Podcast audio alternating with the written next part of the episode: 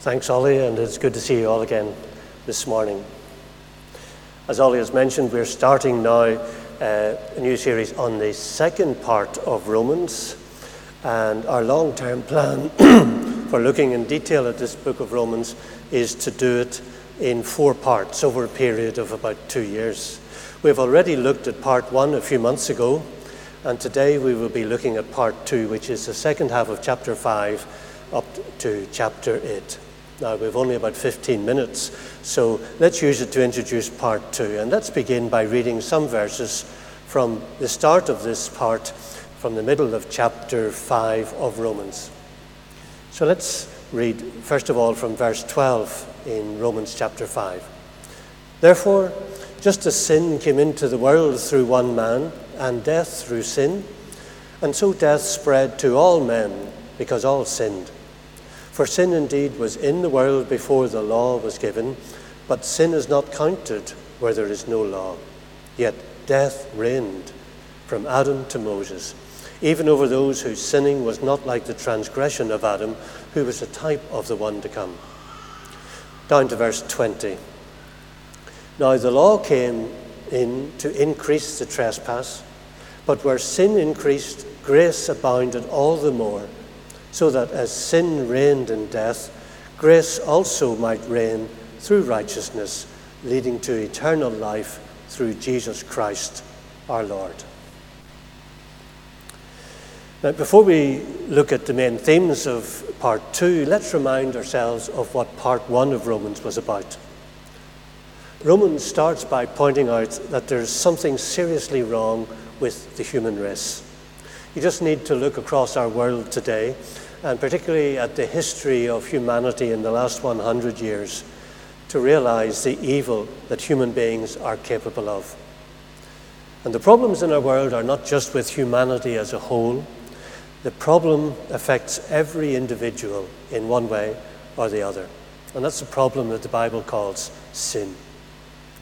Now, in part one, Paul shows how we can be saved from the penalty for sin.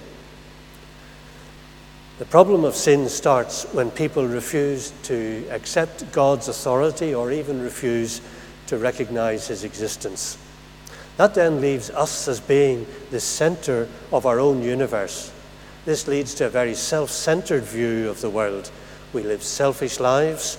We think we are more important than other people, and we condemn other people for things for which we excuse ourselves. But although many people live as though they are not accountable to God, God is still God, and God will hold everyone to account. That's the mark of how seriously God takes each of us. And in this section, God is presented as our judge.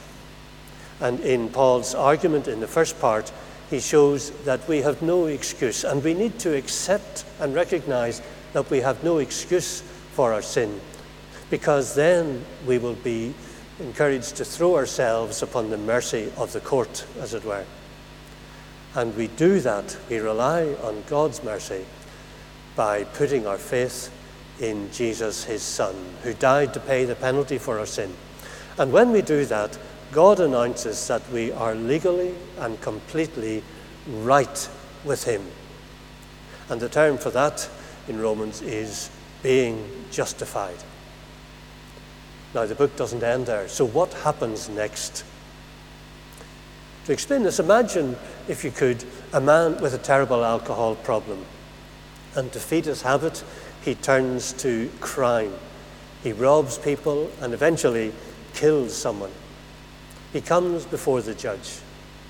He pleads that he's not responsible because his mother was an alcoholic before he was born, and he inherited that tendency to alcoholism from her. Now, while the judge may have some sympathy for his case, that family history has no bearing on whether the man is guilty or not. He committed the crimes, and so he is guilty. He is without excuse. Now, suppose uh, in some way this unfortunate alcoholic finds that there is someone else who has taken his sentence. The alcoholic is told by the judge that he is a free man. But while he can walk free from the court, he is still not really free. He is not free from the destructive power of his alcoholism that put him there in the first place. Now, uh, uh, what he needs now is not another judge, but he needs a doctor. And the doctor will uh, take into account the, the alcoholic man's family history. This time, his history is important. The doctor will explore uh, the weaknesses of his personality and guide the man through a long and difficult course of treatment. The doctor will not condemn him, even if he has a relapse, even if he turn, returns temporarily to a life of crime. He will not condemn him, but he must diagnose him. And this is what the second part of Romans is about, but at a much deeper level. It's about taking a believer who has been forgiven and justified, but who still has the inner problem of sin, which still exerts a controlling and destructive power in our lives. So, to summarize part two, what we're going to be seeing is how a person, a justified person, can be saved from the controlling power of sin. And in this section, we will see God as our doctor and not as our judge. We must allow Him to expose to us the true nature of our sin, not to condemn us, but to get us to cooperate in His treatment process. And finally, we will see God's radical process of curing us from the problem of sin's control in our lives by giving us the very life of Christ, his Son, and transforming our whole person through a process which we call being sanctified. So let's look briefly at how Paul begins this section of chapter 5. How does God, as our doctor, treating people with this fundamental problem of the control of sin, how does God, the doctor, begin the process of diagnosing the source of sin's controlling power in our lives? Well, Paul does what any good doctor would do. And there are some doctors with us this morning, and you would do the same. He writes down our medical history. And in this, section, this little section that we read this morning, God is going to be giving us a spiritual medical history of the human race. And we read how Paul divided up the spiritual medical history of the human race, as it were, into three stages. He speaks first about stage one, which is the period he describes as being from Adam to Moses. So, the period of history beginning with Adam, the father of the whole human race. Stage two then begins with Moses, and then the third stage in human history is the stage beginning with the coming of Jesus Christ into the world. So we have these three phases of human history, which uh, some theologians are pleased to call dispensations. Now, how were they different from each other? In stage one, the, Paul says that the human race after Adam had to live without any divine law. There was no sense of justice at this period of human history. There were no commands of God saying what was right and wrong. And some in our world today might think, happy days. But what would you think it would be like to live in a society that there was no concept of justice. There were no laws from our Creator. How would you protect society from evil? What would you do if someone attacked you and there was no system of justice, no even sense of justice or of right or wrong? The book of Genesis describes the principles, if you like, which govern people's behavior in this early stage of human history. How people's uh, behavior was governed. For instance, uh, in Genesis 4, I think it is, we read about a man called Lamech, one of the early leaders uh, in humanity. He was the seventh from Adam. And he describes how he would govern his society. He says, I have killed a man for wounding me, a young man for striking me. If Cain is avenged sevenfold, then Lamech seventy-sevenfold. Notice the emphasis on avenging, on vengeance. Vengeance was the precursor of any sense of justice, and society was dominated by vengeance. There are some societies and some cultures today where vengeance dominates uh, even more than justice. And during this part of human history, society was under the control of primeval human forces of vengeance and violence and killing. And even God used death to limit the extent of evil. God had to dramatically cut the life expectancy of humanity from around the 900s down to 120 years. That was one of the purposes of the flood. God used death to limit evil. God, uh, Genesis also tells us that in the first generation after Adam, Cain founded his own city, his own independent state. And uh, in rebellion against God, that's Cain set up his own state. Now, whenever you exclude God's authority, as Cain did, then the state takes on the ultimate power. And we've seen in modern times what it is like to live in a totalitarian state, which exercises complete control over people's thinking and over their behavior and demands complete loyalty. Life in a society like that becomes unbearable. It's the opposite of freedom.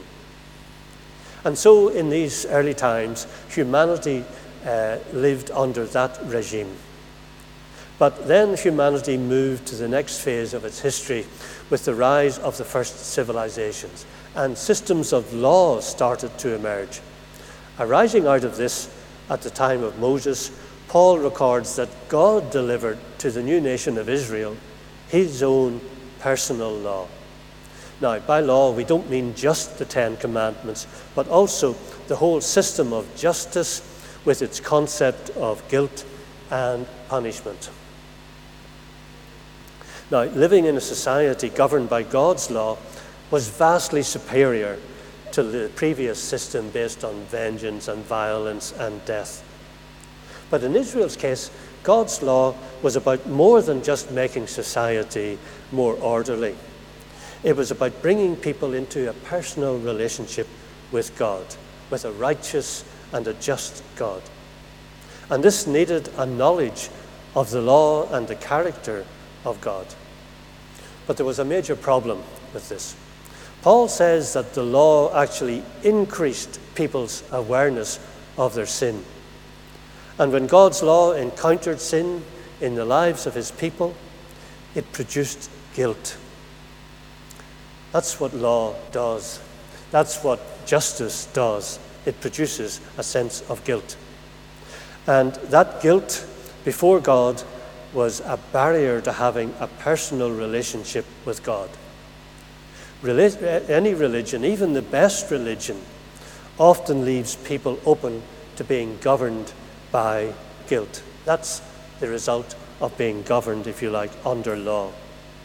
And this is why God moved to the climax of his plan for humanity to make it possible to have a personal relationship with God unsullied by guilt. And this was his third stage. And he did this by sending his son Jesus into the world. And his son had to die and rise from the dead again. And Jesus came in to usher in a drastically different culture, if I could use that word, uh, a drastically different way of governing people's lives. Instead of merely trying to curtail people's evil behavior, instead of merely slowing down the process of decay and death of humanity, God has done two completely new things through Jesus. Firstly, God's answer to the problem of death is new life. And anyone who puts their faith in Jesus, in this section of Romans, Paul says, receives the very life of Christ Jesus himself, which the Bible calls eternal life. And that is free. That's uh, under God's generous grace. And secondly, to give us hope as humans, not of a decline uh, leading to ultimate death, but instead we find Paul saying that Christ has created a new human race. Is, if you like, a parallel to Adam, a parallel race, human race, and anyone who is in Christ is in this new human race. Paul compares and contrasts Adam to Jesus Christ. From Adam, we all inherit some form of the damage of sin in our lives and personalities. We all inherit the inevitability of death. That is our inheritance from Adam. But by that same principle of inheritance, when we become part of Christ's new humanity, we likewise inherit the righteous instincts of Jesus himself. We inherit the glorious future and destiny which God has in store for his Son. Now, we might complain about being in Adam means that we inherit death, we inherit a propensity to sin. We may say, That's not fair, I don't deserve it. But in the same way, when we become part of Christ's new humanity, we don't deserve all that we get, but it is an unalterable fact. We can never be separated from God's loving plans for us. Now, you may have noticed if you were paying attention when we were reading those few verses from Romans chapter 5 that Paul mentions three times the concept of reigning. Now, I don't mean the weather that we get here in Northern Ireland, but in reigning in the sense of government, if you like, the reigning regime of humanity in each of these three stages of human history. Paul mentions three times who or what was reigning. He says in stage one that death reigned. Death as a way of limiting human evil. In stage two, the regime was law. And so Paul says in this section that that second stage of human history was governed by being under law. But the third stage is a completely new regime. And Paul again uses the word reigning, and he says that in this third phase, phase grace reigns, and we are under grace. What God had to do was, to, and what he has done in this third phase of human history, is to create the only possible environment in which he, as a doctor, can reach deep down into our hearts and get to grips with the problem of sin inside us. And he has done that by placing Christians under a completely new regime, in a completely new system of government, not based on law, but based on grace, based on the assurance of God's complete forgiveness, no matter what sin is discovered in our lives in the process of sanctification. We have the guarantee that God will never give up on us, will never say, Oh, you're just too difficult a case. Uh, I, I can't do anything with you. We have the copper bottomed assurance that if during this painful process uh, even more sin becomes uh, apparent, we can be sure that nothing will ever separate us from the love of God. And this assurance has been signed, as it were, in the blood of His Son, Jesus Christ. Now, many Christians struggle with sin. Perhaps we never reveal it to anyone, but we often struggle with sin and with sinful habits. Sometimes, even to the extent that we can be tempted to give up living the life, the Christian life, seriously. And I hope that through this part of Romans over the next seven weeks or so, we will all uh, be encouraged to open our hearts to God as our doctor and as our Savior, and to cooperate with Him as He deals with the problem of breaking the control of sin in our lives, and as He prepares us for fulfilling the wonderful eternal destiny which God has for saved men and women. So let's bring our time together to a close in prayer. Our Heavenly Father, we thank you for the realistic and yet radical solution to the greatest problem humanity has faced the problem of sin. And we thank you that your solution is not merely to limit the damage, but to create new people with a whole wonderful destiny before us as sons and daughters of God. We pray that your word would speak to us and encourage us during these difficult times we live in, even with all the personal battles and demons that we might be fighting. We pray as we give you thanks for the Lord Jesus. Amen.